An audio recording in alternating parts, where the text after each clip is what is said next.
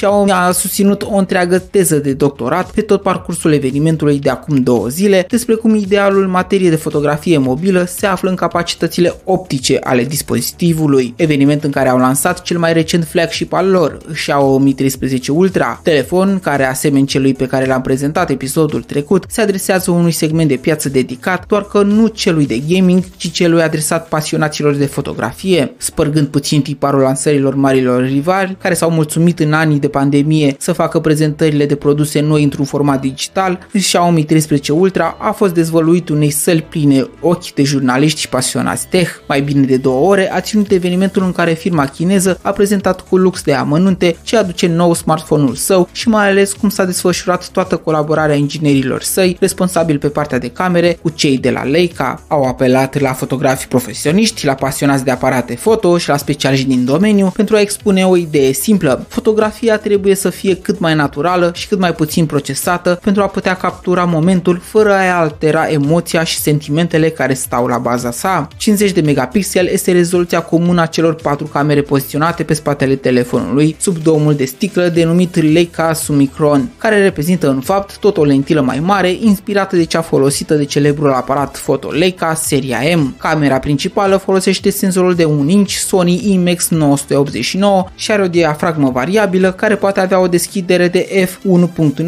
pentru o adâncime mică de câmp dacă ne dorim acel efect de bokeh sau chiar un f4.0 ce ne poate oferi o imagine în totalitate clară. Celelalte trei camere au un alt senzor ușor mai mic, dar tot de la Sony, iar împreună cu cea principală oferă utilizatorului până la 6 distanțe focale pe care le poate folosi în funcție de caz, începând cu cea wide de 23 de mm și până la cea tele de 240 de mm care oferă un zoom optic de 10x. Camera principală poate captura în format ultra RAW fișiere de tip DNG pe 14 bits potrivite pentru editarea profesională. Designul telefonului este ușor non-conformist, vrând să se asemene cu o cameră retro cu un spate îmbrăcat într-o piele texturată fabricată dintr-un silicon antibacterian și cu o ușoară înălțare a părții unde se află setup-ul de camere. În rest, pe partea hardware, cel mai rapid procesor, cea mai rapidă memorie RAM și o stocare ultra rapidă de până la 1 TB, așa cum îi stă bine oricărui telefon din clasa premium. Bogdan este numele meu, iar telefonul prezentat azi la rubrica Short Tech News, Xiaomi 13 Ultra, a fost adus în fața spectatorilor ca și mesia fotografiilor naturale și emoționale, dar până să ajungă să-și câștige acest titlu, trebuie să-i convingă nu numai pe utilizatorii de iPhone sau Samsung, mărci cu care s-a făcut comparații în eveniment asupra imaginilor, ci și cu competitorii interni ai pieței asiatice, precum Huawei, care și ei la rândul lor au fost în trecut pionieri în colaborările cu Leica, dar și cu cei de la Oppo, care au creat prin colaborarea lor cu un alt nume important din industria profesională foto, Hasselblad, un smartphone ce se află momentan, conform unor topuri din domeniu, în vârful lanțului trofic pe partea de fotografie, Oppo Find